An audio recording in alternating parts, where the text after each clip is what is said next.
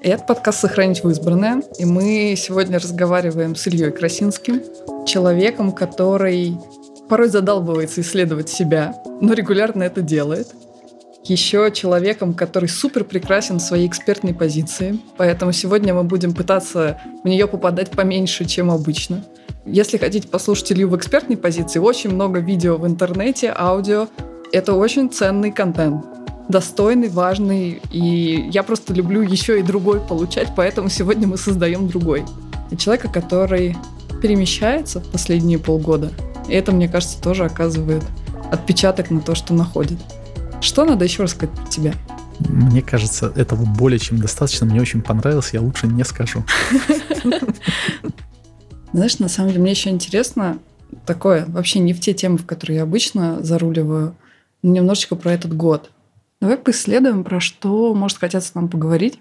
Потыкаем в разные темы, и типа, где у нас начнется живая жизнь, там явно интересно. У меня, например, когда мы с Олей Скипер разговаривали, у нас хорошо сработало, когда мы в какой-то момент просто остановились, я такая, блин, кажется, я задаю тебе вопросы, ты как эксперт отвечаешь. Мы обе не этого хотели, и нам вообще-то не очень прикольно. Нам в обычном разговоре друг с другом намного интереснее, чем вот это вот все. Я говорю, давай я поговорю о чем-то, где стыдное, где у меня нет ответов, где я на самом деле сама исследую, где мне сейчас интересно. И дальше все вообще нафиг перевернулось, и это был другой разговор, от которого мы там страшно кайфанули, и я там переслушиваю, угу. и это ценное. Вот где у тебя сейчас живая жизнь?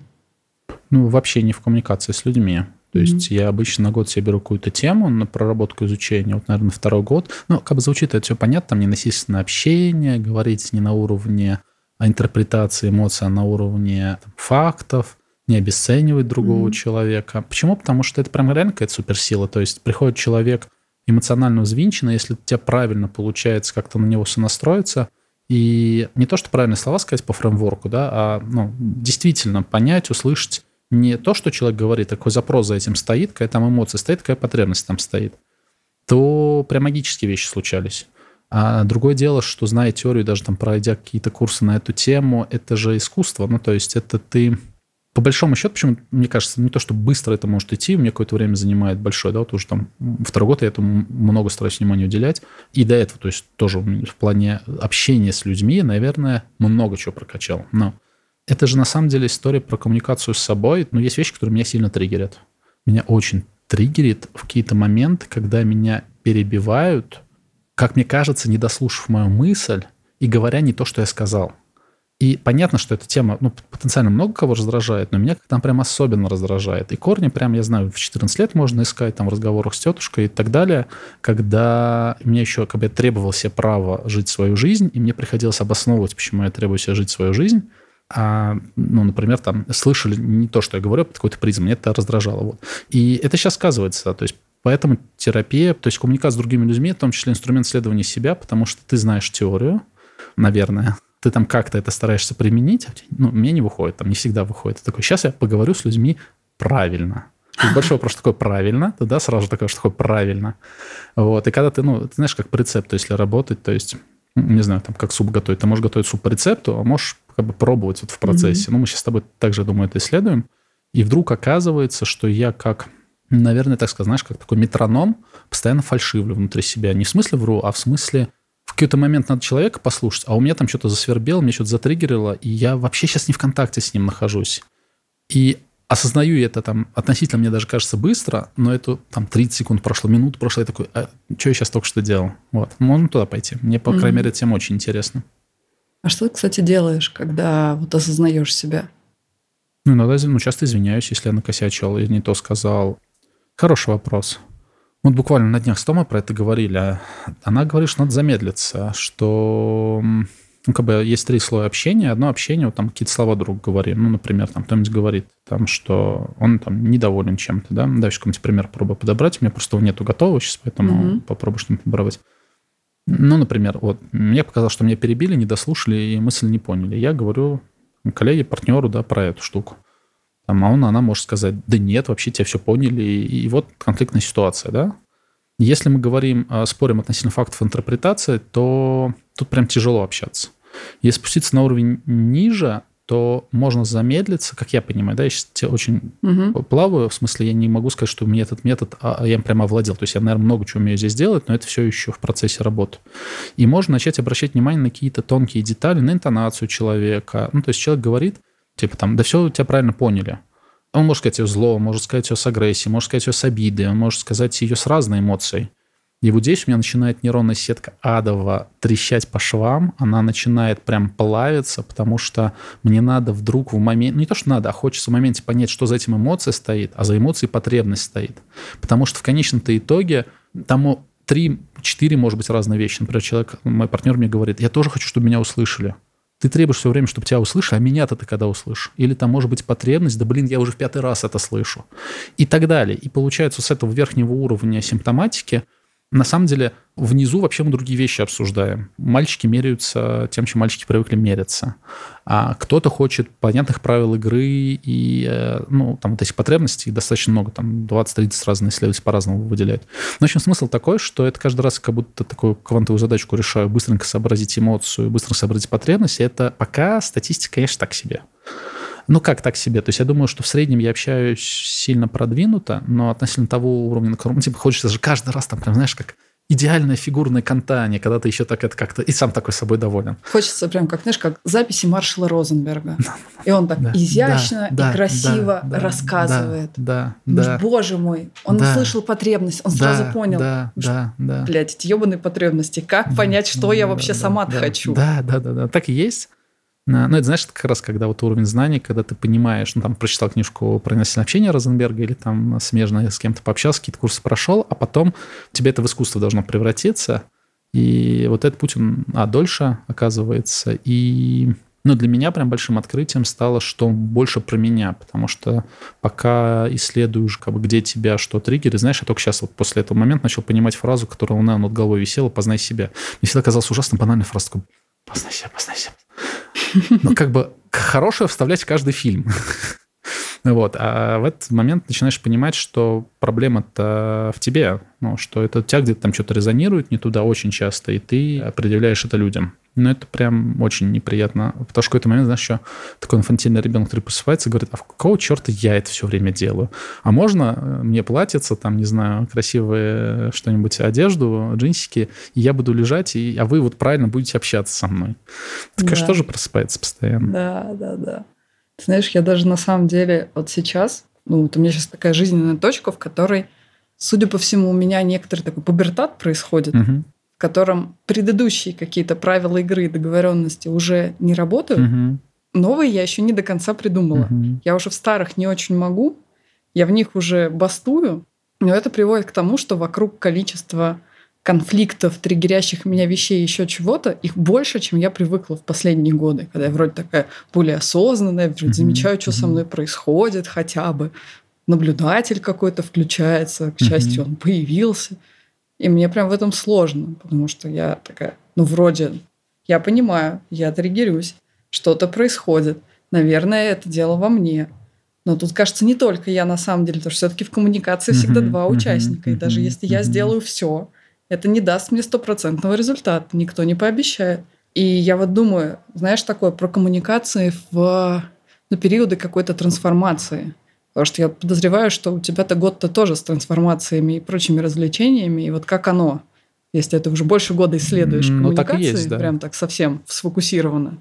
Понятно, исследуешь ты их всю жизнь, но это совсем суперфокус сейчас. Ну, ну, как я говорил, да, я обычно год беру какую-то тему, mm-hmm. они разные меняются, они по кругу проходят. Там, через 3-4 года обратно возвращаешься тем самым коммуникациям, на совсем другом уровне их понимаешь, да? То есть тебе казалось, ты все уже разобрался, все уже понял, то возвращаешься такой, а ну, конечно, да. Слушай, мне кажется, корежит не только тебя, не только меня. Вот мы все там 35-37 плюс лет, ну, там, не знаю, да, не знаю, просто Мне 36, лет. 36, ты угадал. Ну, а, я предположил, потому что с тобой происходит, я очень плохо возраста считываю людей. А, мне кажется, что у меня был идеальный план, как не попасть в кризис среднего возраста. О, Он расскажи. был шикарный. Я прочитал, что такое кризис среднего возраста, там, в 20 лет. Понял, что очень важно, ну, понимать, чем ты любишь заниматься. Придумал, чем я люблю, ну, как долго там исследовал, щупал, чем я люблю заниматься. Понял, что я больше всего люблю думать и проектировать, поэтому дизайн, поэтому управление продуктами, потом как следствие там и так далее. А оказалось, что внезапно проблема вообще из другого угла пришла. Я вляпался в этот кризис среднего возраста. Ну, то есть, наверное, мне несколько проще его проходить. Я не знаю, как другие просто проходят, поэтому сложно сравнивать. Особенно мальчики и девочки, что тоже, наверное, по-разному. Но я общаюсь с разными там своими сверстниками, и многие находятся в этом разговоре. Я сейчас себе так его объясняю. В 20 лет у меня были договоренности с собой. Они были, ну, такие достаточно жесткие. В плане Заводской район Самара, я из Самары сам. Ну, то есть в детстве меня старшаки таскали в подвал, учили курить. Мы разламывали стулья, делали биту, искали бомжей, чтобы их бить. А, и я с ужасом это вспоминаю, я забыл это воспоминание на много-много лет, а потом я вспомнил, чем мы занимались в Московском районе Самары, там, там небезопасно было ходить, да, то есть ты думал, ты все время чекал, по какой стороне улицы тебе идти, куда тебе заходить, куда не заходить, а кто так не делал, тот подал в разные истории. И это навык до сих пор остался. Мы едем на Бали на байке, сзади нас появляется байк со светом, у меня включаются моментально паттерны из детства. Это небезопасная ситуация, со мной рядом находится девушка, и, ну, я совершенно там, она говорит, Илья, расслабься, обычно ребята едут на веселе. Я такой, нет, если что, там и целый алгоритм действий рассказываю. Ага. И это все, конечно, накладывается, с одной стороны. С другой стороны, я очень хотел из этого всего выбраться. И настолько хотел, что мне отец научил в игре. Мы, когда ехали в автобусе или в трамвае, там, помнишь, такие были билетики, на них были 6 цифр. Угу. И отец меня научил, что здесь 6 цифр, если добавлять с ним знаки сложения, вычитания, умножения, деления, там какие-то другие знаки, можем получать число 100. Я в эту игру играл раз тысячу, если не больше. Ну, то есть я в нее постоянно играл. Каждый раз, когда в университет ехал, в школу ездил. Я вот сидел, у меня был билетик, я не успокаивался, пока игру 100 не делал. И дальше включается магическое мышление. Такое, знаешь, что типа, если я в этот раз соберу число 100, то все в жизни получится. Ага. То же самое, как там, я не знаю, когда первый раз 10 или 15 километров побежал, такой, если я пробегу, то всю жизнь получится. Такая там сверхмотивация. Понятно, что это магическое мышление, но это было прям важно. И это превратилось вот в такую штуку, зачитавшись условным ранним Пелевиным, и другими ребятами. Про Аню Пеле, у нее там основная тема, что вот мир, в котором ты живешь, он такой не настоящий мир, и из него надо вылететь в какое-нибудь окошко нового прекрасного мира. Для этого надо понять, что текущий мир — это иллюзия. Там прям очень много такого. А мир, в котором ты живешь, он такой небезопасный. Я даже догадываюсь, почему мне нравился Львина Пелевин, вот на все это бэкграунд. Uh-huh, он, uh-huh. Это было хорошее осмысление 18 лет. И я вот придумал себе модель мира, когда я борюсь, вырываюсь из этого мира, а мир там такой, знаешь, враждебный. У меня там стихи были на эту тему написаны, а некоторые там концепция была визуально написана. Вот у Вани за месяц, когда конец года был прошлый, подводили итоги, вот про этот базовый миф немножко рассказывал. Ну, то есть там такой мир без солнца, то есть оно все время барахтается на воде, чтобы как-то держаться на воде и так далее. Вот я в таком формате прожил 17 лет, а это задает общий формат, что все время надо бороться с миром, угу. тебе все время надо отвоевывать себе место под солнцем, просто так ты ничего не можешь делать Мир не то место, которое тебе дает билетики с счастьем. И если ты, как бы, да, там, имеешь право, должен быть достоин, должен себе другим доказывать. Угу. Это проявляется, например, в том, что я до сих пор не всегда хорошо себе вещи покупаю. Ну, то есть вот до войны я не мог себе разрешить купить телевизор большой. Я хотел его пару лет купить, мне деньги давно отложены. Угу. Вообще не, настолько не в деньгах дело, что просто мама не горюй. Но я не мог самому мозгу обосновать, почему я имею право, что такой глупый поступок. У меня был развод в прошлом году, и, как полагается, в этот момент времени я, естественно, пошел купил себе шматья 30 килограмм со стилистом, который мне не подходит, который где-то сейчас осталось в Самаре, ой, в Самаре, в Москве у мамы. Ну, прям надо было потратить деньги вот каким-то mm-hmm. образом. Но все равно это очень тяжело делается. Вот. И я в итоге не купил себе телевизор, потому что я все принял решение, какой телевизор хочу, большой под PlayStation. И это было за пять дней до войны.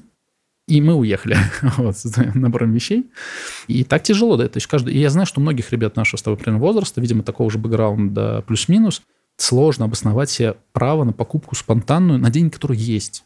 Угу. Вот, это все как бы такое наследие. И в 35 лет, это было год назад, как раз после отпуска, я в какой-то момент себе, ну, меня там как раз 36 случался, а у меня, знаешь, такой важный момент 18 лет жизни, mm и, а, потому что у меня там как-то сознание прыс, прям ровно на день рождения, я такой, все, это моя жизнь, теперь я ее живу не так, как мне говорят родители, я там тут же там постарался съехать, переехать, и сам начал ее жить. И вот в 36 лет, то есть прошло еще там 18 угу. лет, я себе сказал, все получилось, Илья. Вот то, что хотел, там не обязательно миллионы долларов, там не обязательно это все, и не факт, что прям миллиарды и миллионы нужны, но ты хотел, чтобы у тебя там была работа, чтобы ты в чем-то разбирался, чтобы ты был востребован, вот это получилось сделать. И на том движке, который вот бороться с миром и так далее, я пролетел вот 18 лет, получается, по меньшей мере, если не больше. А нового движка не подвезли в этот момент времени.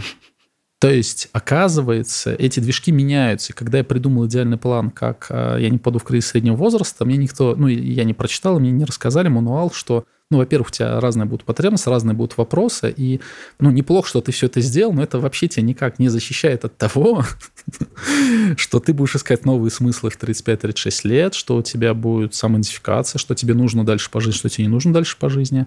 И у меня вот с осени прошлого года я в какой-то момент прям ощутил физически на уровне тела, на уровне эмоций, что важные вещи я вот с собой везу, а вот все, что лишнее, от меня отвалит, знаешь, как от корабля отваливаются ракушки. И одной девушке про это рассказал, она говорит, прикольно, вот у тебя это ракушки на внешней стороне корабля, а я их ощущаю как заваленный склад внутри корабля. Угу. И представляешь, насколько это две разные задачи, да? Вот как бы я плыву, они от меня сами отваливаются, угу. и такое облегчение постоянно идет. А у нее надо, как она себя ощущает, что надо сделать гигантскую работу, и там на борту корабля еще порядок навести.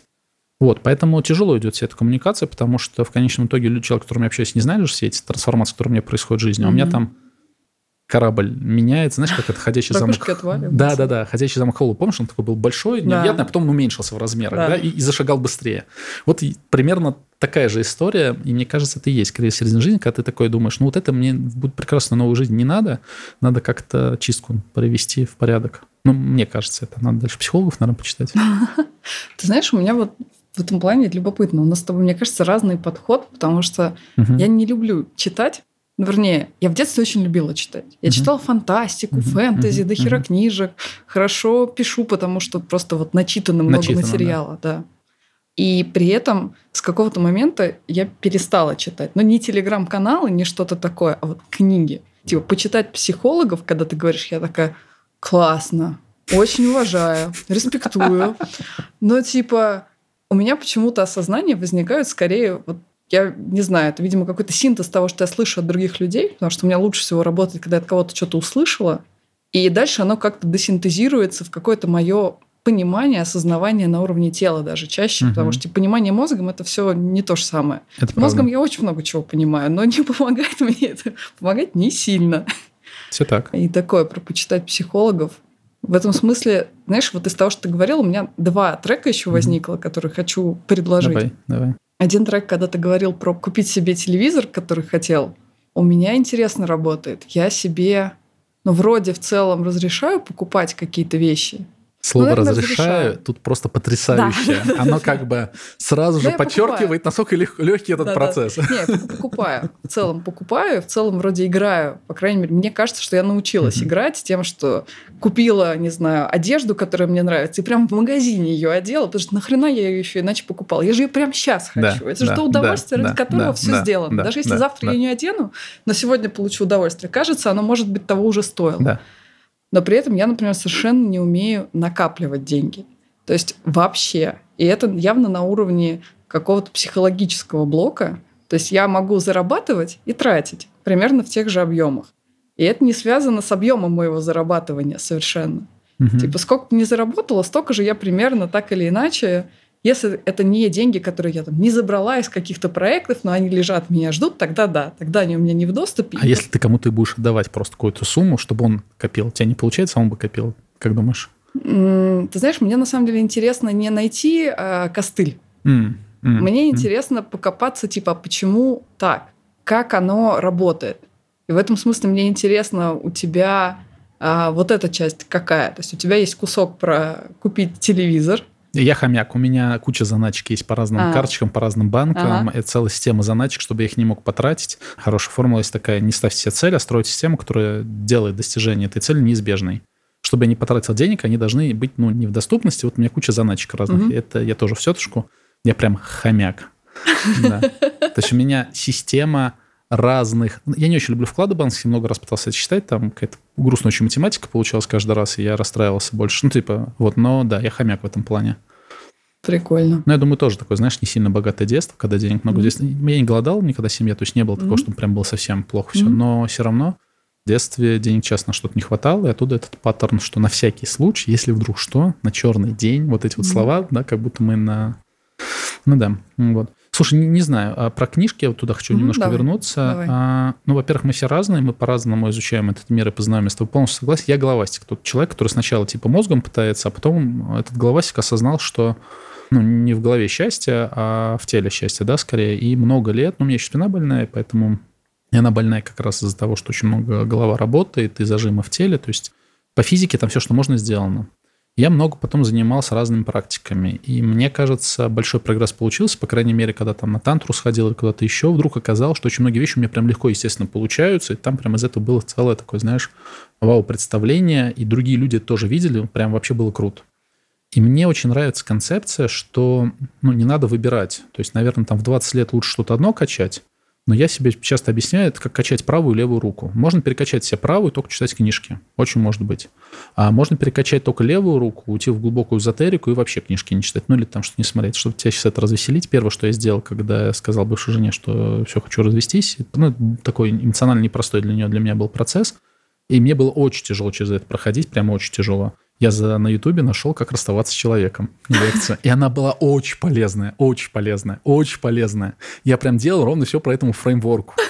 И за две недели мне стало сильно проще. Ну, то есть мне очень нравится, что как они все синергии работают вместе, когда ты ну, давай про себя скажу, да, когда, ну, вот сейчас мне машину надо будет научиться водить. Угу. Я, естественно, уже посмотрел там лекции на Ютубе и так далее, теории, но мне нужен хороший тренер. То есть, ну, ты не можешь научиться водить машину по книжке. Это бред. Ну, тебе надо садиться и есть. Точно так же нельзя выступать по книжке научиться. Ну, ты можешь что-то угу. прочитать, и плавать нельзя так научиться. Иди плавай. Но во всех этих деятельностях я точно так же сам дизайн по книжкам проходил, занимался им. Вдруг оказывается, что когда у тебя появляется арт-директор, ну, мастер наук, у которого хороший есть, ты неправильно читал книжку, просто неправильно услышал. Или когда ты, ну, там, я у друзей что-то перенимал, вдруг оказывается, что они все равно с искажениями говорят, какие детали не обращают внимания. И по отдельности мне не кажется, что это все прям сильно хорошо работает. Угу. Я люблю формат, когда есть некоторые, ну, то есть самое главное тренер-наставник, который видит твои ошибки, дает тебе обратную связь. Ну, опять-таки, да, там, как мне кажется, как я стараюсь по жизни делать. Но при этом в какие-то моменты надо пойти и почитать матчасть. Давай на примере расскажу. Угу. Вот у меня проблема с спиной какой-то момент я получаю последнее китайское предупреждение, что еще чуть-чуть, у меня нервный корешок будет всем сдавлен, и тогда надо что-то будет делать. Я такой, все, больше этот вопрос складывать нельзя, и вот откладываю много лет. Тут же за неделю нахожусь я очень хороший тренер, друзья, естественно, подсказывают, там массаж начинаем с ним делать и так далее. Сработал вот что. Не то, что я прям мега заботился этим вопросом. Я им заботился, потому что ну, там дальше откладывать было нельзя. Но так как мы договорились с ним каждую неделю делать массаж, то оказался такой билет на поезд, что ты раз в неделю думаешь о своем здоровье. Угу. И вдруг начало подтягиваться большое количество вещей. Он говорит, тебе надо такие тесты сдать. Естественно, я забываю на, на неделю и ничего не делаю. Через неделю он говорит, слушай, а что с тестами у тебя? Я такой, блин, я забыл. А даже не так, не он сказал, а просто я увижу, такой, блин, Богдан, я забыл тесты сделать. Ага. Еще через неделю я там сходил, что-то их сделал, сдал. Потом мы еще каким-то вопросом занялись. И вдруг мы начали питанием заниматься. И параллельно, ну, он клево рассказывает, что-то объясняет, как это работает внутри, да, там, как мышцы работают, почему это система палок и веревок, как а, проблема спине вообще не спиной связана, там, с мышцами ягодичными или там есть такая мышца, которая лопатку поднимает, вот э, она очень много проблем не создает по жизни.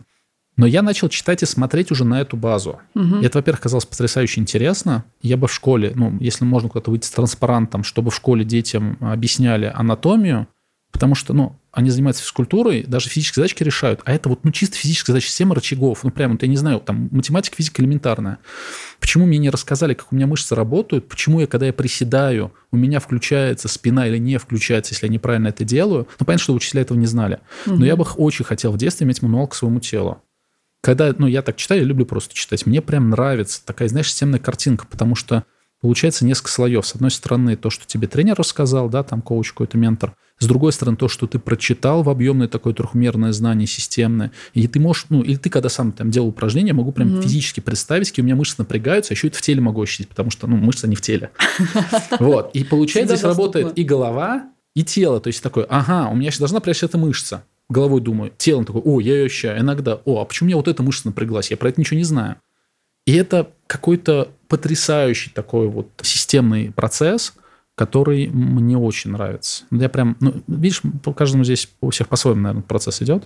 Я ужасно люблю иногда, знаешь, смотреть на красивый закат, а в голове, вот включаясь в него, а в голове еще прокручивать, как фотон вылетел из Солнца, за 8 минут достиг верхних слоев атмосферы, сделал там что-то с озонным а, кислородом, просочился, сделал небо голубым, попал в дерево, хлорофилл а, там принял его, да, СО2 в себя впитал и воду, ну и так далее. Вот этот процесс запустил, и я еще дерево вижу. Ну, мне, мне ужасно нравится. систему Да, целиком. да. То есть, как бы, не знаешь, даже один раз мы когда на Випасане были, мы что-то в конце с одним чуваком разговаривали, он говорит, а тебе не мешает красоту мира видеть? Я говорю, вообще нет.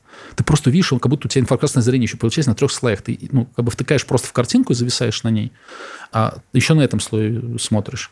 Вот Даша, моя жена сейчас, она, конечно, в зыринг у нее просто это какой-то, у нее вид спорта зыринг называется. Вот она в закат включается, mm-hmm. но это просто, или она едет, мы куда-то просто едем по дороге, там горки и так далее она прям во все включается, просто потрясающе. Ты такой на нее смотришь, ты говоришь, я тоже так хочу.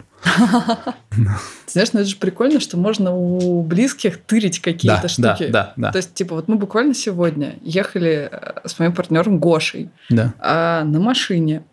Я сижу такая, о, пчелиные ульи, мед продают, еще что-то. И Гоша какой-то момент говорит, ты, говорит, кажется, достаточно уже со мной натусилась, что ты поначалу очень угорала над тем, как я еду и в режиме реально человек-радио, что вижу, то пою, значит. Говорит, а сейчас ты тоже едешь такая, Улей, смотри, а там Ереван, видать, а вот там вот это. И это такое, я говорю, ну да, я, мне, мне, мне у тебя нравилось, как ты на все это да. втыкаешь и такой называешь, о, смотри, же ребенок идет. Я такой, где же ребенок какой? Я тут о чем-то задумалась. А типа вот она реальность. Ну, все так, да. Вот. Но это тоже такой навык и скилл, который был утерян, видимо, в детстве. Ну, в детстве же ребенок там показывает, говорит, машинка. Да? Mm-hmm. Вот я помню, как я в детстве мне так нравилось на все показывать пальцем, объяснять, еще коверка слова нравилась при этом. Машинка ему там, а не машинка, да. Но потом как-то все это ломается немножко. Знаешь, мне интересно еще проковеркать слова, потому что у меня недавно пришла странная идея на тему «Нафига мне качать английский язык?». Mm. Я поняла, что я супер кайфую от использования русского как от инструмента, что mm-hmm. им можно играть.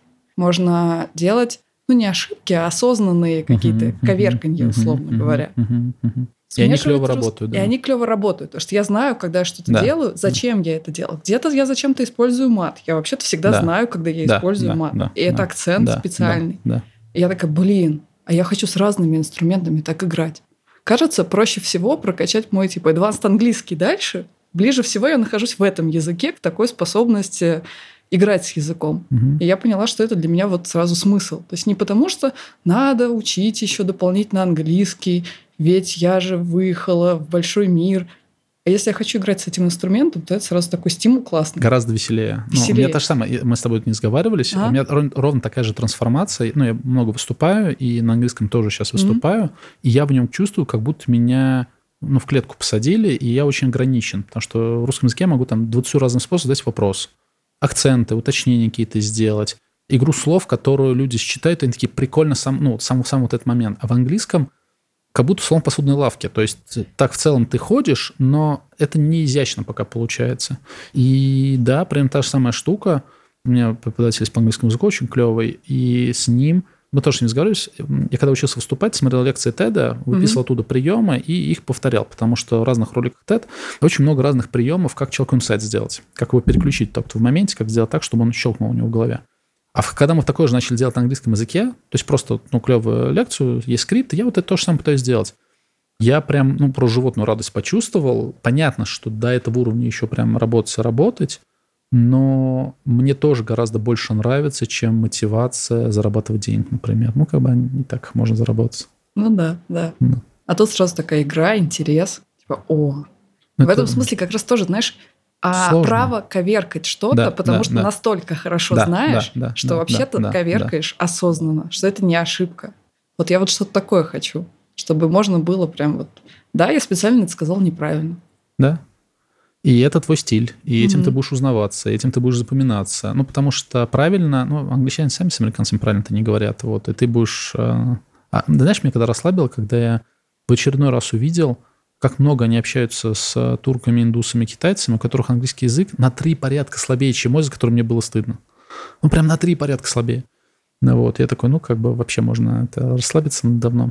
Но это вот про уровень мастерства, когда ты, ну, тебе знаешь, да, там есть эти уровни мастерства, не, даже не хочу вспоминать, но там такой логика, что сначала ты делаешь по правилам все угу. и учишься правильно делать, а потом, наоборот, ты как бы стараешься без правил делать, потому что уже чувствуешь, как будто у тебя уже есть мастерство определенное, ты уже чувствуешь, как это делать, не читая книжек.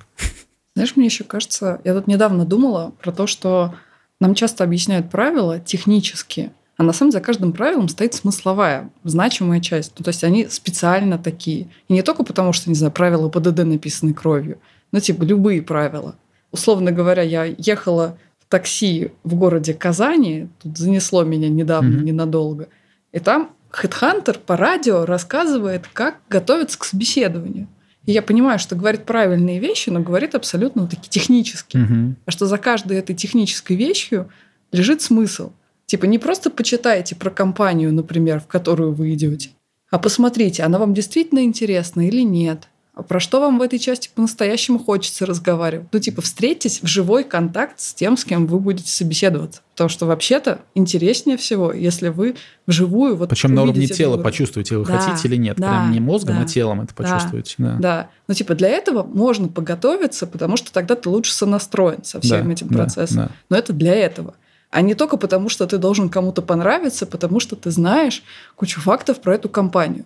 У тебя просто в контакт тогда проще войти. Это не значит, что ты при этом туда должен захотеть потом идти. Можешь не захотеть. Все так. И вот ощущение, что как раз вот это вот мастерство, как будто бы за ним всегда закопаны смысловые вещи, но почему-то очень редко мне встречается, когда смысловые вещи доносят, объясняют. Ну или, по крайней мере, вот там, где чаще всего происходит какое-то образование, угу. типа там детство, да. отрочество, юность, там, где его прям много, концентрировано, обязательно, и вот это вот все. Там вот то, что ты говорил про объясняют анатомию, как будто все объясняется, ну, вот так вот. Ну, как бы Ну, существительно объясняет, да, объясняет технически. Ну, смотри, тут надо алерт сказать, мы с тобой mm-hmm. договорились не идти в разговоры в экспертные да, темы, все, а здесь я в экспертной теме нахожусь. О-о-о-о, поэтому ладно, ну, ты давай, ответишь, и мы да, увидим. Да, да, да, да, да, такой алерт надо проговорить, а, потому что образованием много лет занимаюсь, и профессионально, мне кажется. Проблема заключается в том, что большинство людей не может учить и не умеет учить. Не в смысле не могут физически, а просто не умеют. Это отдельный вид. То есть, когда ты мастер и когда ты учитель, это ну, преподаватель, разные вещи абсолютно.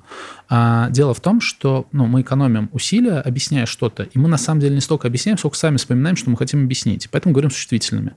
Ну, то есть я мог бы перечислить набор мышц, это была бы такая большая классификация, их очень много разных. Угу. Но толку от нее очень мало. Потому что человек, когда это рассказывает, он вспоминает узлы некоторой сети, а не связи между узлами. То есть, на самом деле, надо рассказывать не про то, что есть у тебя ягодичная, средняя, малая и большая ягодичные мышцы, а еще есть там большеберцовые мышцы и так далее. Ну, это просто классификация. А, ну, как бы идеальный формат следующий. То есть, сначала дать человеку практику, чтобы он этими мышцами поработал, не знаю, как они называются, и сам их себя в теле ощутил. Угу. И в идеале, как бы самый главный инсайт рождается, когда человек сам понимает систему, он понимает связи между элементами. То есть велосипед-то делают не руль, колеса, а велосипед делают связи между рулем, цепью, колесом угу. и так далее. Да? Тут вместе все работает. И лишать человека радости найти эти связи – это самое главное преступление в обучении, потому что тогда это не обучение, это просто зубрежка материала, без mm понимания, как это работает. Понимание, ну, прям хорошо бы, чтобы оно было, вот прям физическое, эмоциональное, когда прям прочувствовал. Про тело здесь вообще идеально говорить, что ты это чувствуешь про какой-нибудь, не знаю, факториал, интеграл и так далее, это все-таки немножко абстрактные вещи, и как матрицы работают в математике. А мышцы ты свои ощущаешь. И если ты вдруг смог ощутить, когда ты садишься, как у тебя работают и средние, и малые, ягодичная, большая мышца, и как они а, разгибатель спины напрягают, да, и как угу. они вообще, то ты будешь правильно садиться, у тебя угу. будет правильная техника. Угу. Это еще гораздо важнее, потому что у тебя будет хорошая обратная связь, если ты что-то делаешь неправильно. Угу. Вот. Ты сразу и, это чувствуешь. Собственно, тренер Богдан, как он делал? Он, ну, он потом это рассказывал, объяснял, но не для того, чтобы тебе это рассказать и объяснить теорию, а чтобы назвать, что с тобой происходит в процессе. Ну, типа, угу. ты садишься, вот ты сейчас вот эту мышцу чувствуешь, да, там ну, название потом, как я запомнил все, ну, типа, так как это миллион раз не делали, то потом каких-то названий этих мышц запомнил. То есть я никогда не читал атлас, где были, находились эти стрелочки, да, там, ну, то есть нет, просто, ну, я делал какие-то действия, какие-то упражнения, мне там что-то болело, и я такой, о, знаешь, был потрясающий момент, к нему прихожу, Богдан, опять защемило спину. Он говорит, ложись. Что ты мне делать? Я говорю, не, Богдан, мне спину щемит. Он говорит, ну, наблюдай за этим, да? Взял, нажал в ягодичную мышцу на какую-то точку. И у меня прям инсайд в голове. Блин, ты же мне это несколько раз рассказывал, что это система рычагов, тупо, знаешь, жгутов такая. И освободив мне ягодичную мышцу, меня и спину расслабило. Много раз рассказывал. Один раз момент был, когда я такой, блин, точно, надо искать проблему не там, где болит, угу. а в другом месте, потому что компенсация срабатывает. Все, это знание стало мое. Я сам себе в голове эту формулу вывел, а сам вывел вот эту причинно-следственную связь, угу. и а, в следующий раз я уже сделал сам диагностику. Ну, там где-то лучше, где-то хуже, потом тренировался ее делать, но я принцип понял, что надо... То есть я сам его придумал себе, что надо искать проблему не там, где болит, а по цепочке мышц, угу. либо там чуть выше, либо чуть ниже, которые на нее влияют. Но это прям одно из самых главных вещей. Ну, сейчас курс будет находиться, ровно та же самая будет история с героями курса.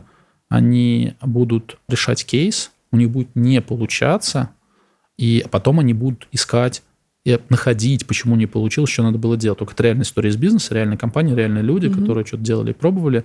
Я больше верю в такой формат. Как бы конец экспертной выжимки. Да, да.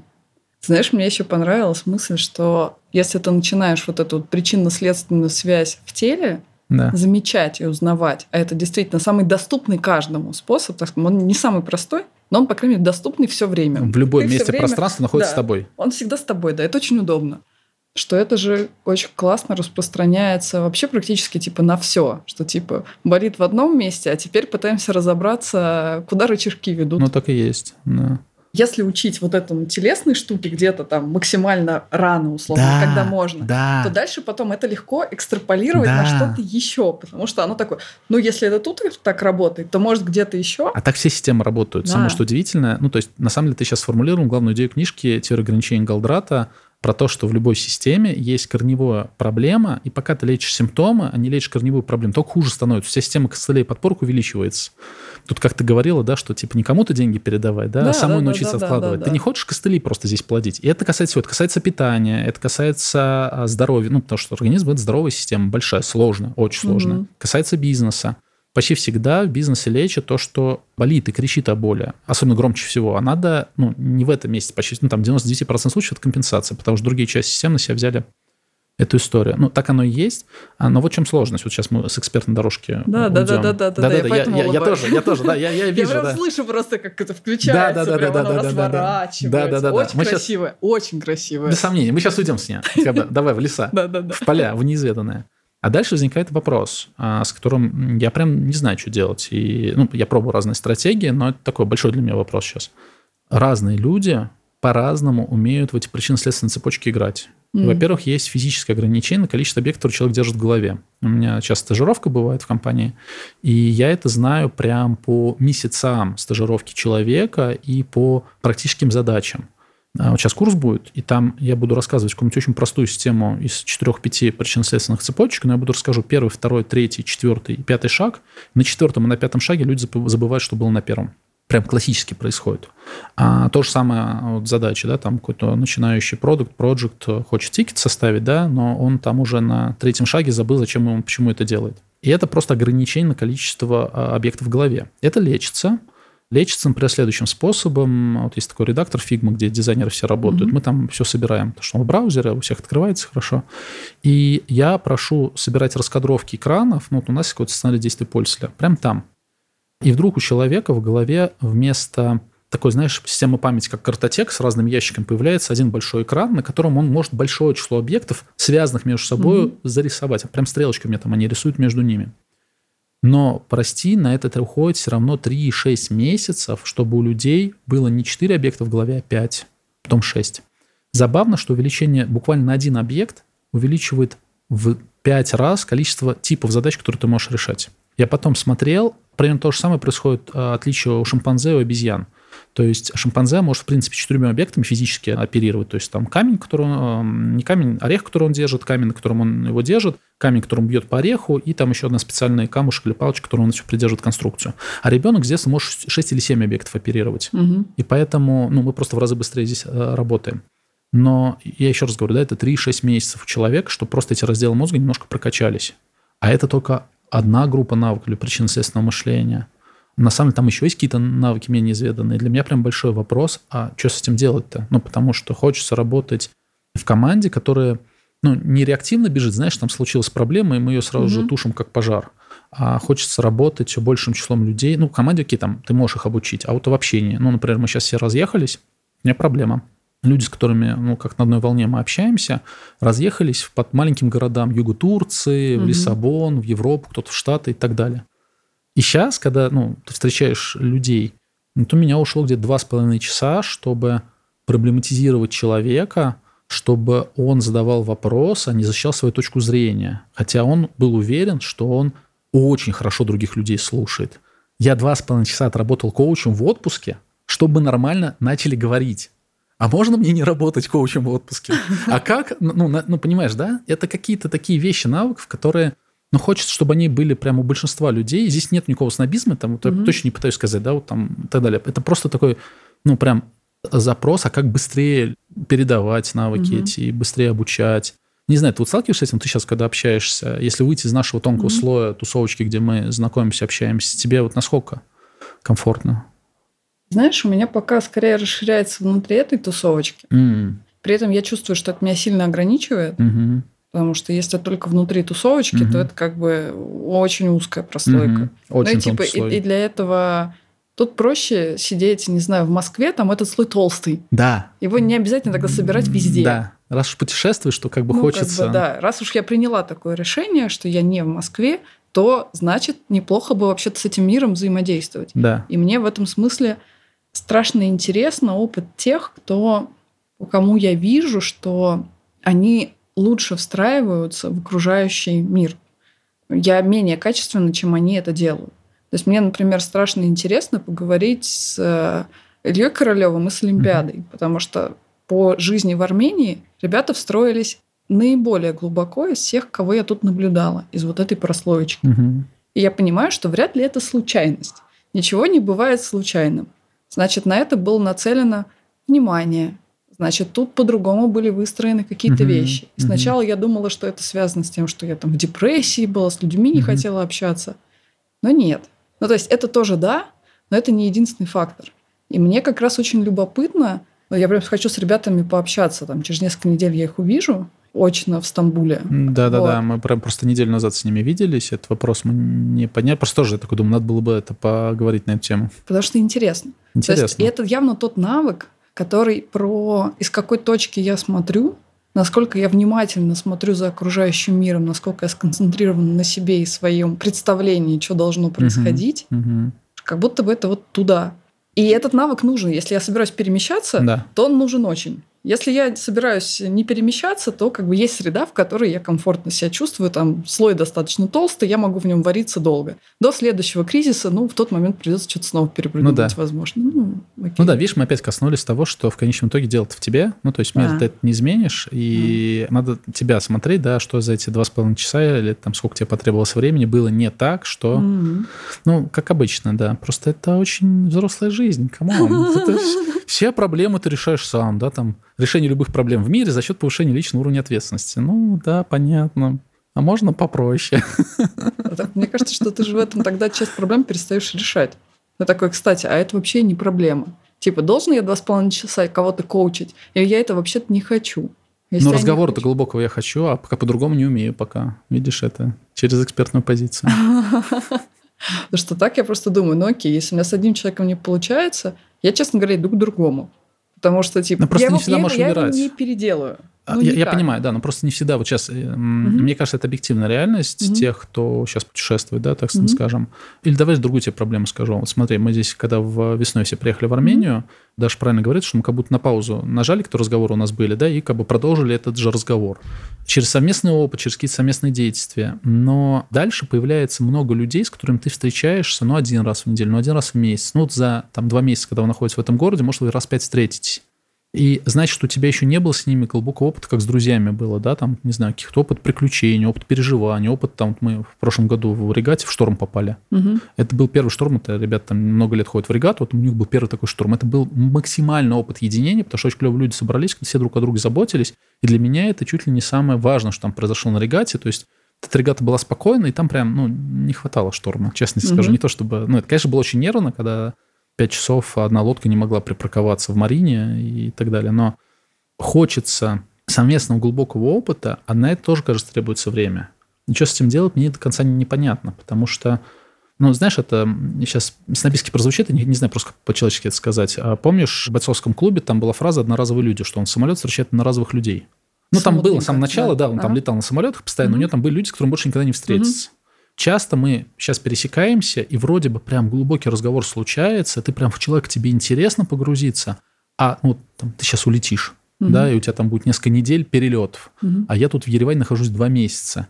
Ну, нам приходится в расписаниях это искать себе слоты, чтобы встретиться. Угу. И это как-то очень сложная конструкция. Я сейчас все время думаю, как ее упростить, как сделать ее проще, что в ней поменять, чтобы ну, знаешь, как это в Москве, ну, не в Москве, там в Самаре это было, там вечером пишет друзьям, пойдем вечером, посидим, пивка попьем. И что-то все спокойно поднимались. В Москве уже надо было в расписание вставлять. Здесь сейчас mm-hmm. вообще надо заранее за три недели в расписание вставлять встречу. Знаешь, тут у меня несколько мыслей. Я про это тоже как-то в какой-то мере думаю. Одна мысль, что ну, явно можно полезное не только из того, что сейчас называю я там, глубокими разговорами черпать можно сделать разговор, который даст мне тоже много. Может быть, он не даст мне такого вот ощущения, что меня там, не знаю, супер поняли, и вот мы такие одинаковые встретились mm, в mm, mm. А, темной вселенной, где все незнакомые, наконец-то брат, сестра. Мрачновачная картинка опять, да, такая рисуется? Да, да, да, да, да. Но что вообще-то интересное, оно возникает и, и по-другому. При этом оно возникает, когда я признаю реальность. Я в этот момент прямо получаю кайфовое. То есть, например, у меня было знакомство а, с Гошиными родителями. Не так давно, вот когда мы были в Россию заезжали. Сначала первый час мы притирались друг к другу. Потом мы уже как-то весело, весело играли, веселились, что-то там еще происходило, поговорили про воспитание детей, что это дало, вообще дети дало, что маме Гоши. А на третий час я честно призналась, что в первый час я где-то выпендривалась, говоря, что «О, а вот это вот, вот это вот растение, оно вот так-то называется, а это хоста, да ведь?» Говорит, тебе хоста нравится? Я говорю, нет, я, честно говоря, просто выпендривалась, что я знаю название, что это. И в этот момент я почувствовала прямо классно, что это настоящий контакт, что я человеку честно говорю, а тут я выпендривалась. А тут я, кажется, с тобой расслабилась настолько, что я не выпендриваюсь и говорю тебе, что со мной правда происходит. И это может произойти не только, когда там семь пудов соли друг с другом съедено, а вот просто потому, что честно сказала, да, кстати, я вообще-то вот такая. Угу. И с незнакомыми людьми я сначала выпендриваюсь, потому что я не знаю, как э, контакт настроить. И это как будто бы может быть и со всеми. Ну, то есть вот такой вот контакт настоящий, что люди к этому более способны, чем кажется. Я в это тоже хреново умею играть. Хорошо играть с теми, кто такой подобный мне, да, и да, с ним да. легко. Но как будто бы прям, знаешь, вот сейчас ты вот эту тему поднял, или угу. я подняла, или я хз, как мы в нее попали, а это как будто бы связано с вот этим вот возможностью путешествовать, перемещаться и находить что-то живое и ценное, но в любом контакте. И мочь вот как бы встретиться. Может быть, на чуть-чуть, типа не обязательно встретиться надолго. Типа вот я сейчас была в Тбилиси, и мы случайно там начали подкармливать котенка во вторых наших апартаментах. А мы собачек подкармливаем, да. Да, и котят, да. Но он, он плакал полночи, мы пошли искать, откуда плачет котенок. Оказалось, что он заперт в какой-то тумбочке. Котенок заперт в тумбочке. Может его выпустить, может еще чего-то. Потом мы, наконец, встретились с теми соседями, которые, собственно говоря, этого котенка где-то нашли, одинокого, ему там недель пять, он маленький. И это был тоже интересный контакт. Хотя абсолютно другие люди. Они явно по-другому решают проблемы и другие вопросы, и другое рассказывают. И это не прям встреча брат-сестра, ты меня услышала, но это тоже встреча. Но как будто бы я ее, например, не доиграла до вот такой глубокой встречи, потому что я стеснялась, потому что я не знала, как себя вести с человеком другой ментальности, может быть, оно mm-hmm. как-то по-другому. Mm-hmm. И даже в этом смысле мне буквально вчера или позавчера попался пост одной девчонки, Полины Малобродской, по-моему, которая уехала довольно давно в, сначала в Италию, потом в Англию. Она была в BBDO каким-то там угу. успешным человеком, и дальше она поехала по международным. А что, расшифровка каким-то там успешным я человеком? Не помню, не, это очень, очень красиво. Подожди, это, я просто запомню там, это прям можно в резюме его, да? Да, да. какой-то там... Человек с хорошей карьерой. Да, она молодец, очень крутая девчонка. мне фраза понравилась. А, и она написала буквально пару дней назад пост у себя в телеграм-канале, чем она посты в последнее время не пишет. То есть я даже угу. удивилась. Говорю, о, оказывается, я этот канал читала. Да. Что важно понять про эмиграцию, это не то, что у людей там другие правила, что везде ты все равно встречаешься с людьми. Если у тебя ломается стиральная машинка, угу. и ты просишь своего лендлорда ее починить, то они тебе в разных формах это скажут. Угу. Нормальный лендлорд поменяет, а ненормальный скажут, ой, прости, я договорился с соседкой, соседка будет тебе стирать раз в неделю за вот такую сумму, приходи. Или скажет что-нибудь другое. Да, эта машинка очень древняя, но это от моего дедушки. Я так любил дедушку. Угу. Я поехал по барахолкам искать, но таких машинок уже не производят. Поэтому сейчас я никак не могу тебе помочь. Типа формы будут разные, но ответ будет один и тот же. Встречи везде с людьми. И как будто бы это про вот научиться вот в эту встречу с людьми, не пытаться найти, потому что вот с женщиной в Тбилиси у меня явно было про, кажется, другая ментальность, как с ней взаимодействовать. Она же человек. И типа вот точно так же поговорить про, а как ты чувствуешь мышцы в теле, Кажется, там тоже есть какая-то система. Кажется, ага. ну, там опять-таки, там, условно, ненасильственное ага. общение и так далее. Наверное, она достаточно универсальна. Ну, то есть, смотри, здесь я вижу два аспекта. Первых, ну, нам в любом случае мы сталкиваемся с реальностью, что этот навык надо качать. Как бы хочешь, не хочешь, тебя жизнь, она сама к нему толкает. Второе, можно его качать на ощупь, как я сейчас делаю, по крайней мере, не знаю, как ты. Но кажется, есть какие-то мастера этого навыка, которые могут уже... Ну, то есть Я верю, что можно достаточным количеством общений ретроспектив написать теорию ограничений Галдрата, но это, кажется, займет очень много времени. Книжка уже написана. То есть практически вывод просто находить людей, кто это умеет делать, у них mm-hmm. поспрашивать, что, как они пришли и поделали. То есть просто очень понятный практический вывод, который лично я там точно mm-hmm. хочу из этого разговора взять. Да, Потому да. что, кажется, мы очередной велосипед изобретаем. Не мы первые, кто эмигрирует, путешествует. Не мы первые, кто а, сталкивается с разными культурами. Там Марко Поло в каком еще году это все mm-hmm. делал. Да? То есть, наверное, человечество за эти годы методом пробы ошибок уже что что-то поняло и разобралось.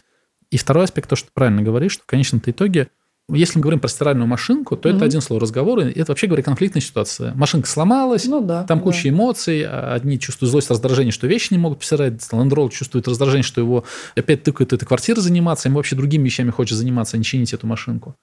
А вот на корневом уровне а, там, а, кажется, все несколько повеселее и получше – и вот туда бы спускаться побыстрее очень хотелось бы научиться, а это всегда вопрос про себя. Ну, типа там вот то, что сломалась машинка, для меня сейчас что? Я, например, понял в какой-то момент времени, что я не очень, ну, это много лет назад было, лет 10, что не очень умею ругаться с людьми.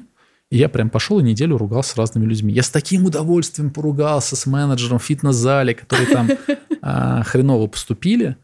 И каждый следующий раз это было, ну, давай так, там, с агрессией, мне надо ее уметь выражать, у меня это такая тема. С детства не самая простая, она часто была табуирована, и при табуированной агрессии а, мышцы просто зажимаются mm-hmm. в горле, в спине, то есть, на самом деле, все следствие табуированной агрессии. Но каждый раз, когда ты учишься ее как-то выражать, ты знаешь, что это такая сейчас игра, я поругаюсь с кем-то, то, во-первых, это каждый следующий раз меньше энергии требовало у меня и меньше эмоций вызывало. Это мы прям с кем-то обсуждали, не помню с кем, Вообще у нас в России агрессия, ну нас же не учили это никак угу. выражать. Во многих других странах просто инструмент выражения агрессии, он гораздо шире. И там можно уже полутонами это делать, и этого достаточно не орать. Да, угу. как бы, так как у меня это сильно было зажато, то там в ор это иногда превращается. Я не люблю этот крик, потому что с детства у меня отец кричал, и для меня как бы вообще невыносимая ситуация. С одной стороны, мне агрессию надо выразить, защитить свое пространство, а с другой стороны, единственный способ, который я знаю, крик, тотально неприемлем, потому что мне в детстве очень много кричали. И это прям такая шиза, это прям шиза. И я к тому, что вот вторая часть – это контакт с самим собой, опять-таки, да, вот внутрь себя посмотреть, можно ли эту позицию спокойно рассудить, да, там, я не знаю, не стиральная машинка у меня последние 2-3 месяца, а у меня впервые за последние, ну сколько вот, с февраля хороший интернет. Это просто какая-то хрень. У меня впервые нормально много мегабит. И мне не надо жаловаться на него. Угу. Потому что у меня работает э, встречи, созвоны с народом, митинги, да. В каждой квартире, вот ровно как ты говоришь, у нас в Черногории там был всем уже отвратительный интернет, и я такой прихожу к владелице и такой, ну, не могу работать, ну, не могу я работать. Он говорит, ну да, ну слушай, ну мы сейчас пойдем, позовем этих мастеров, они придут только через месяц, придут, скажут, что ничего не могут сделать. Тебе оно надо. Но и вечно самим собой работать и перерабатывать это тоже. Ну, то есть это же такой момент, можно как-то принять эту реальность, как она есть. Знаешь, в итоге, что мы сделали? Это mm. я разобрался в вопросе. Мы купили Ethernet кабель, теперь вставляем его в роутер, потому что там две проблемы. Первая mm-hmm. это плохой интернет, потому что интернет плохой, а вторая проблема роутер просто плохой. Mm-hmm. И оказывается, вот мы теперь с кабелем пятиметровым ездим. Это game changer. Это прям хороший лайфхак. Это прям лайфхак, да. Ну, как бы... Я еще думаю про то, а как людям, ну, типа, видимо, через там ненасильственное общение и прочее, доносить, ну, вот этому лендлорду про свою потребность как это донести, чтобы человек захотел помочь. Потому что точно, вообще-то, если он услышит про потребность с высокой долей вероятности, не точно, но с высокой долей вероятности он может захотеть тоже начать генерить решение, а не угу. отмахнуться. Типа, угу. как тут встретиться вот этим вот? Ты знаешь, я вообще-то не хочу заморачиваться, потому что это будет долго, это нужно только тебе. Ну, да, наверное, не только тебе. Но, если честно, я левой пяткой сдаю эту квартиру и хочу, не знаю, что-то делать другое. Я вообще тут все приезжают отдыхать, а ты один приехал работать. Нафига да, на тебя? Да, да ну все да, так. Да. Я думаю, это можно сделать. Я думаю, это можно сделать. Ну, наверное, не в каждом случае, там вряд ли mm-hmm. будет статистика 100% из 100. А тут еще одна проблема появляется. Я не знаю, как у тебя это происходит в жизни. Я очень люблю людей, но не всех, оказывается. И в этом было страшно себе признаться в какое-то момент времени, потому что, ну, хорошие люди, они, конечно же, всех людей любят, да? Те самые правильные. Да, вот идеальные, да, которых это не существует. И вдруг оказывается, что чтобы так человека разговорить, наверное, я предполагаю, ну, из того, что у меня получалось, тебе человек должен по какой-то причине быть интересен. А мне не все люди интересны. Ну, окей, там есть наш слой, да, вот тоненький слой, мы про него говорили. Есть куча потрясающих людей, у меня одни из самых клевых воспоминаний, когда в какой-то другой стране ты встречаешь человека, вот в Лиссабоне один раз был, был паршивый день, У нас, собственно, один раз был в Лиссабоне, мы туда приехали, был май, должно было быть тепло, а там прям очень холодно, прям mm-hmm. промерзло холодно. А, естественно, отопления никого нет. И в квартире, где мы жили, мы прям продрогли. И с утра идем, что-то пасмурно, и мы садимся в какой-то бранч, а, кафе, и там появляется Мигель, он делает наш день и наш этот уикенд, потому что он говорит, вы, наверное, замерзли, делает нам теплый кофе, он о нас заботится, спрашивает, что мы, кто мы, как мы, и мы там прям оттаиваем. И тут, знаешь, прям фильм можно снимать. Солнышко появляется на небе, выходит, становится тепло. Он нам рассказывает, что его жена поет вот эти, забыл, как называются эти песни, португальские, там особо они как-то их поют. И мы вечером, говорит, вот приходите в этот кафе-ресторанчик, будет битком набит, поэтому заранее приходите, то для своих делается, там вот будут, вот, э, они будут петь. И он нам просто весь день сделал, а мы с ним, ну, как-то, слава богу, просто по-человечески тоже решили пообщаться, и вот этот контакт случился. Наверное, это как-то можно делать чаще, но, наверное, это рождается в момент, когда тебе другой человек тоже становится интересен. Но заставлять себя любить всех людей и чтобы все люди были интересны, я тоже не хочу. Ну, то есть легко с людьми, ну, там, с Мигелем было легко. Он нам был интересен, мы с ним сразу нашли общий язык, как-то сконнектились mm-hmm. очень быстро, и поэтому там вот эта магия произошла. Но далеко же не все люди прям тебе нравятся шепотом я говорю, да, потому что это же неприлично говорить. Очень стыдно говорить. Очень стыдно говорить, что не все люди тебе нравятся. Знаешь, у меня в этом смысле любопытная есть теория. Ну, не любопытная, мне любопытная, понятия не имею. В какой-то момент, если мне встречаются какие-то люди, которые мне чем-то неприятны или еще чего-то, если они мне встречаются более одного раза, то в этот момент я начинаю думать, а зачем мне этот человек вообще встречается. Возможно, в этом есть какой-то смысл, а не просто что-то неприятное. То есть обычно я с этим иду как-то разбираться, если я понимаю, что это какая-то будет продолжающаяся история, и неплохо бы что-то поделать. Кажется, я это не аппроксимирую на какое-то там менее значимое число кейсов, где это реже происходит, или там, ну, я встречу еще раз этого человека через год, ну и хрен бы с ним. И это про экономию ресурсов, что uh-huh. не совсем надо разбираться, не все, что болит, надо чинить uh-huh. и т.д. Uh-huh. и т.п. Но в этом смысле такое вот типа, а что интересного может дать мне вот этот человек, типа как игра, а что там может вообще найтись? Мне вот, знаешь, вот с такой стороны интересно посмотреть и даже попробовать поиграть. Ну, может, не со всеми людьми, понятно, это никакого ресурса не хватит. А вот если с кем-то меня как-то вот носом к носу сталкивают, типа, вот ну да, если вас третий раз положили седло, то вы, наверное, лошадь, пора бежать. Ну, как бы сейчас мы с тобой классификацию сделаем, помнишь, mm-hmm. да, вот то, что не надо обучать, это плево, когда она рождается. Ну, иногда прям мне попадаются люди-тренажеры. Я mm-hmm. такой понимаю, о, это тренажер там моей агрессии, да, mm-hmm. или тренажер, наоборот, защиты там, или не защиты от него. Это да, когда периодически появляется человек, я понимаю, что мне с ним надо коммуницировать, а, ну, наверное, это указывает на какие-то там теневые, не теневые особенности, ну, то есть, там, давай я про себя скажу, чтобы теорию не наводить есть какие-то вещи, которые меня в человеке бесит, это почти всегда то, что меня бесит в себе, то, что я там, не могу сам mm-hmm. или не хочу сделать, да, то есть там, ну, классическая история, человек, если все время опаздывает, и кого-то это бесит, то бесит как бы не то, что вы хотите опаздывать, а то, что человек вообще не думает о времени и может себе это позволить. Ну, я, например, живу по календарю. Но мне не очень бесит, когда люди опаздывают, а я прям знаю людей, которых очень это бесит, потому что они прям не могут себе позволить не смотреть на часы. И тогда да, тогда смотри пункт один, надо опять вкопать в себя, разбираться и так далее. Но есть вторая часть. Неинтересно ну, наверное, тоже там ответ, а что, почему неинтересно, и смотри пункт один, или смотри пункт два, не все проблемы надо решать, да, вот. Я объясню, почему эта история. Дело в том, что я научился себя так обманывать, что мне любая работа, деятельность можно интересна. Я могу себе продать любого человека. У меня прям очень хорошо раскачан скилл, как любую самую скучную, занудную работу начать делать, и даже от получать удовольствие. Только я знаю, что это ведет к выгоранию. Угу. Ну, то есть я умею это делать, я могу придумать, что мне это интересно. У меня там будет какая-то мета-игра на уровне, знаешь, это вообще очень красиво часто бывает. Ты такой с собой гордишься, такой, я и с тобой общаюсь, мне еще интересно. И там мета-игра какая-то на уровне, чем я сейчас с тобой тут занимаюсь, развлекаюсь. Но я так это прям теряю контакт с собой в этот момент времени. Mm. То есть я прям себя теряю. То есть через игру получается все равно выгорание. А, потому что это обман такой себя. Ну, смотри, давай сейчас там на примере. Ну, когда ты выступаешь угу. много, ты по определению встречаешь с большим числом людей. Ну, или даже еще проще. Когда я команды коучил, и сейчас иногда это дело, когда там 6 лет была работа, да, вот во фри я делал методологию, угу. там это гигантское число стартапов. То есть это там я что-то считал, десятки тысяч людей. Тысячи людей, с которыми ты прям коммуницируешь каждую неделю, угу. потому что у тебя traction по субботам, и там 10 команд, и тебе надо за 40 минут для каждой команды понять, где у них проблемы в бизнесе, а на самом деле в голове человека. Ну, мы этим горели же, ну, то есть, представляешь, каждую субботу, это не считая на неделю что-то с ними делаешь, ты еще каждую субботу так вот, ну, с утра до вечера фигачишь. Это было прикольно очень много времени, а вдруг эта история начали повторяться. Вдруг тебе в очередной раз команда говорит, что она хочет делать лендинг мы с тобой на СЛП были, да, и там mm-hmm. кто-то меня пробил все-таки, я в экспертную позицию ушел, и я такой, ну мне надо в миллион раз, что ли, объяснять, что это так не работает. Ну, mm-hmm. то есть это же, эта штука, которая на протяжении шести лет была доказана сотнями команд, если не тысячами. Mm-hmm. И в этот момент времени, опять-таки, я могу себя заставить, и, и периодически я спокойно это делаю, рассказываю, разбираю, то есть можно сработать с коучем, задать правильный набор вопросов, проблематизировать человека, чтобы он сам пришел к мысли, что, наверное, эта стереотипная мысль про создание лендинга – но это точно уж не самый эффективный способ проверки гипотез. Очень дорогой способ. Он просто недооценивает сложно, не видит их там подводных камней. Это можно сделать. Но, во-первых, на это, это обычно требуется час-полтора-два времени. Mm-hmm. Да, во-вторых, это тебе надо опять работать с коучем. И не всегда это хочется делать. И вот то, что ты сейчас говоришь, я по-другому пытаюсь себе перевести. А можно ли получать интерес от человека, не вступая в эту коуч-экспертную позицию? Mm-hmm. Ну, то есть как бы не играя в эту игру в очередной раз.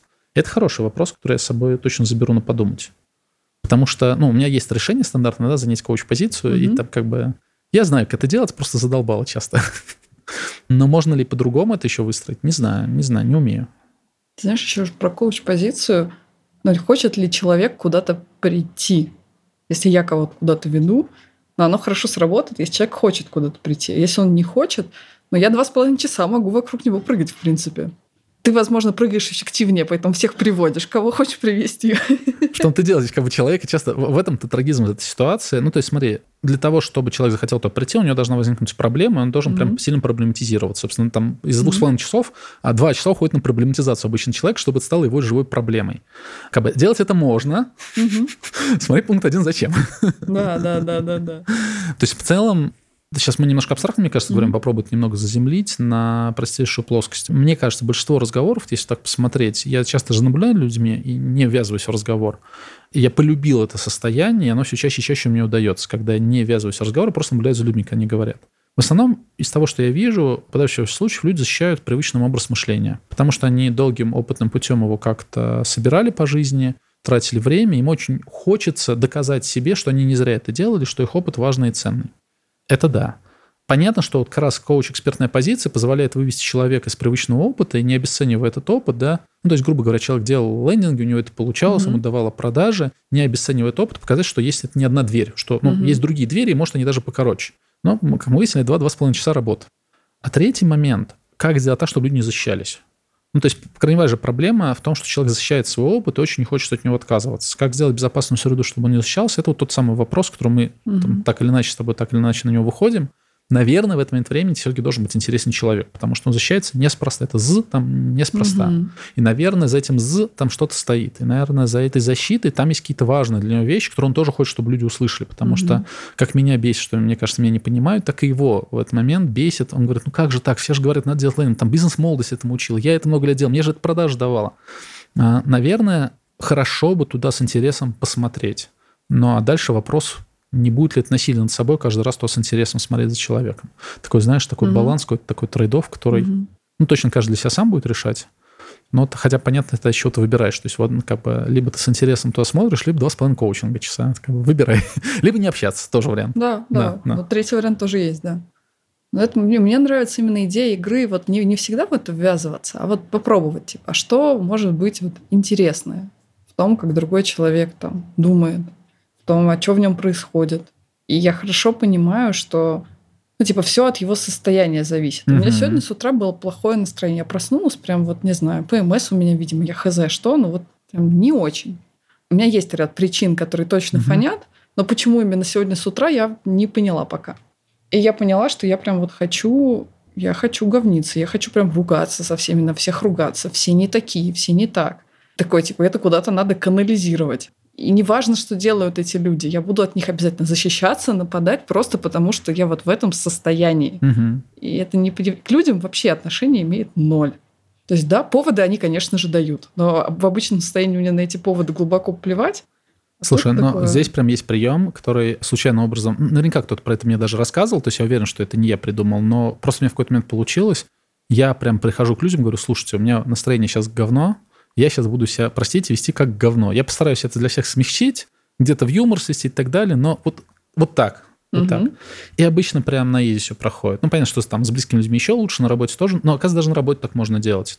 вот говоря про состояние, у меня часто такое бывает, то есть год был непростой, у меня с него много тревожных расстройств и так далее, у меня вообще тревога по утрам зашкаливает, после снов ночных и так далее, у меня прям тревога фигачит. Я знаю, где она в груди локализована, там есть очень много инструментов, я научился с ней работать, существовать, она даже стала кратно меньше. Но вот сегодня у меня опять с утра была тревога. И в конечном итоге тоже разговор с самой собой, то есть у нас все время разговор с тобой закольцовывается, да, как бы внутрь себя. Оказывается, ну, я вот работаю ФТ, эмоционально-фокусная терапия, один из терапевтов, с которым я работаю, вот. И там основная идея заключается в том, что наш целостный я – это на самом деле разные субличности, разные менеджеры, защитники, которые когда-то нас появились, для того, чтобы... То есть почему часто про детство говорят в терапии? Не, не потому, что детство какой-то особый период жизни, кроме того, дети тупые, давай скажем честно. У них система мышления достаточно примитивная, и поэтому если ребенок а, там с кулаками набросился на маму и понял, что это что-то ужасное, что он ужасно, что он что-то натворил, это означает, что в этот в возрасте он скажет, я больше так никогда делать не буду. Ну, не то, что он скажет, у него в подсознании это появится. У него появится какой-то защитник, который ему будет не давать таким образом проявлять агрессию, потому что тотально небезопасно. И просто большая часть вещей, она из детства идет, но и в взрослом возрасте идет. Так вот, а к чему? Когда ну, ты работаешь в ОФТ, то ты прям быстро начинаешь понимать, что там есть внутреннее пространство, с кем можно поговорить, что эти защитники какие-то части своей психики закрывают, ну, то есть грубо говоря, вместо того, чтобы реально жить и реагировать на ситуацию, например, там, у меня конфликтная ситуация идет, вместо того, чтобы реагировать и понимать, что я сейчас в агрессии нахожусь, в эмоции, из нее говорю, у меня включается какой-то внутренний менеджер, который такие ситуации умеет разруливать. Но я в этот момент не в контакте ни с собой, ни с человеком. Или на сцену, когда я выхожу, у меня прям есть конкретный внутренний персонаж, который выходит на сцену, он умеет хорошо выступать. Например, я уставший, у меня нет ресурса, или там у меня очень мало времени, то мне выходит этот профессиональный эксперт, который начинает херачить, он знает, что это будет, норм по меньшей мере, да, то есть это я могу делать спинным мозгом. Но в этот момент у меня нет контакта с собой, у меня будет болеть спина, например, после этого. Это прям статистически такой факт. Или не получится сам разговор, о котором мы с тобой говорим.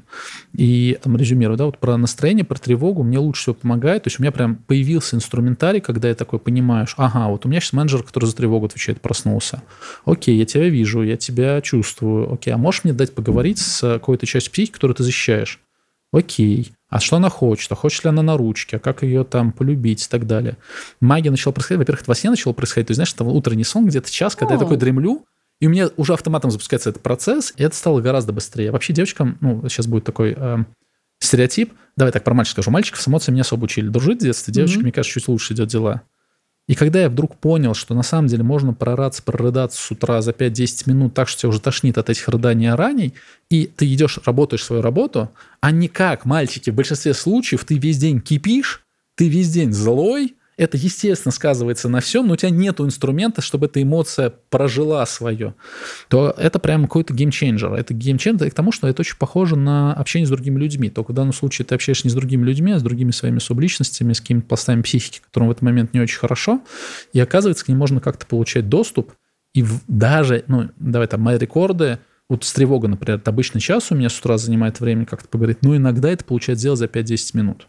И это какой-то тоже геймченджер, потому что вдруг оказалось, что качество жизни у меня не столько зависит от того, там, в какой вот у меня фитнес-зал был клевый, или, знаешь, я там с утра, у меня была система ритуалов, я просыпался, шел на тренировку в фитнес-зал, потом там джакузи, потом там сауна, потом на самокатике еду за кофе, можно начинать рабочий день. Все пошло по одному месту, только все эти привычки, связанные с конкретными локациями, исчезли. И это, конечно, да. Ну, то есть сейчас там другие привычки выстраиваю, не зависящие от локации.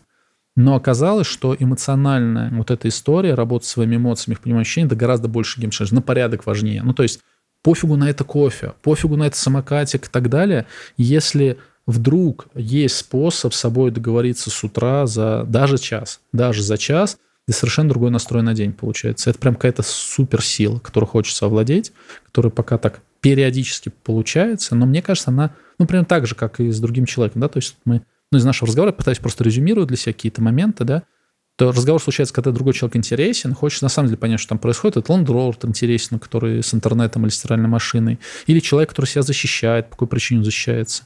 И где-то здесь рождается, ну, у меня так сейчас конструируется в голове, рождается хороший контакт, если тебе хочется этого интересного контакта, ты готов к нему. Если не хочешь, то, может быть, и бог с ним.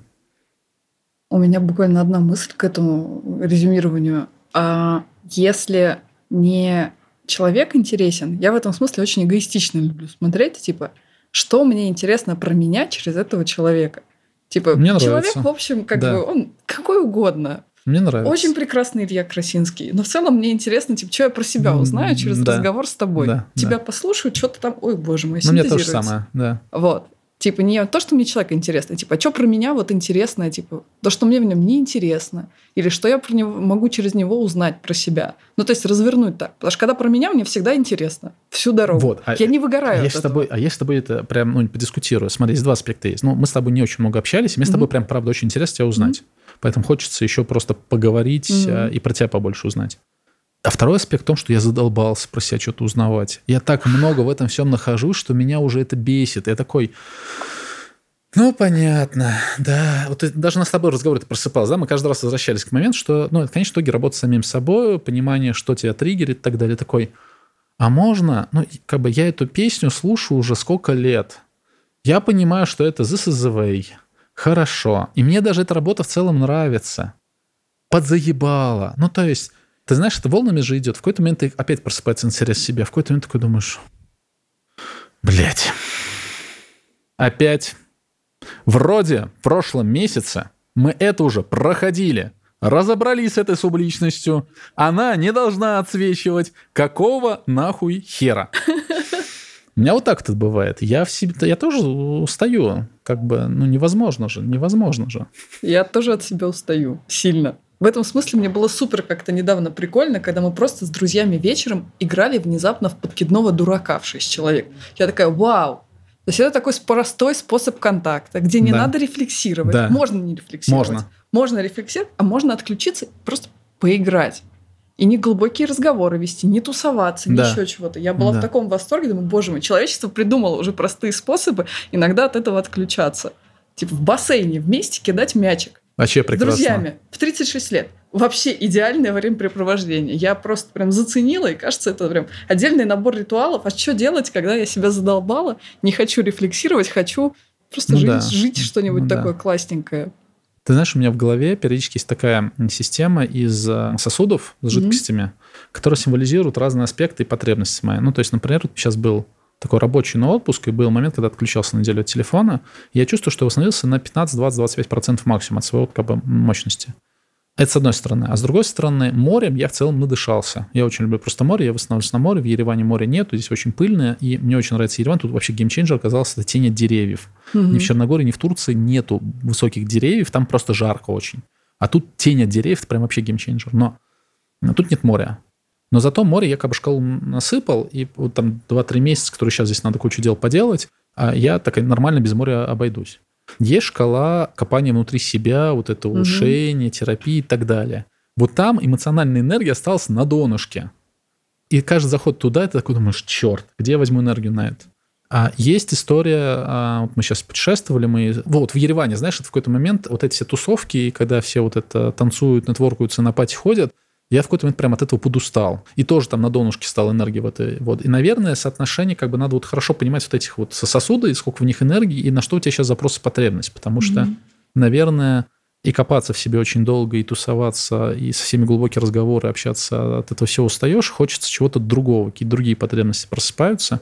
Если вдруг как-то можно было бы все эти сосуды визуализировать, хотел бы научиться визуализировать, а, что я хочу, да, в конечном итоге. Банально, как обычно, к банальным истинам приходим. И там интересен мне там, другой человек или я сам в этот момент времени, чтобы это глубокий разговор случился, или не очень мне этого хочется, и Мгм. хочется просто мячик кидать в бассейне, что в 36 лет, я с тобой полностью согласен, просто зашибись. В 37 тоже. Да, да, да. Это просто открытие. Знаешь, как три года назад я узнала, что петь песни 90-х под колонку ночью вместе с друзьями, вот для чего я знаю песни Меладзе. Откуда я их знаю, непонятно. Но для этого момента я когда-то в 90-е Да. где-то услышала. Да, Потому что это да. будет самый кайф в этот момент времени. И вообще петь прекрасно. Да, да, да. Спасибо. Тебе спасибо.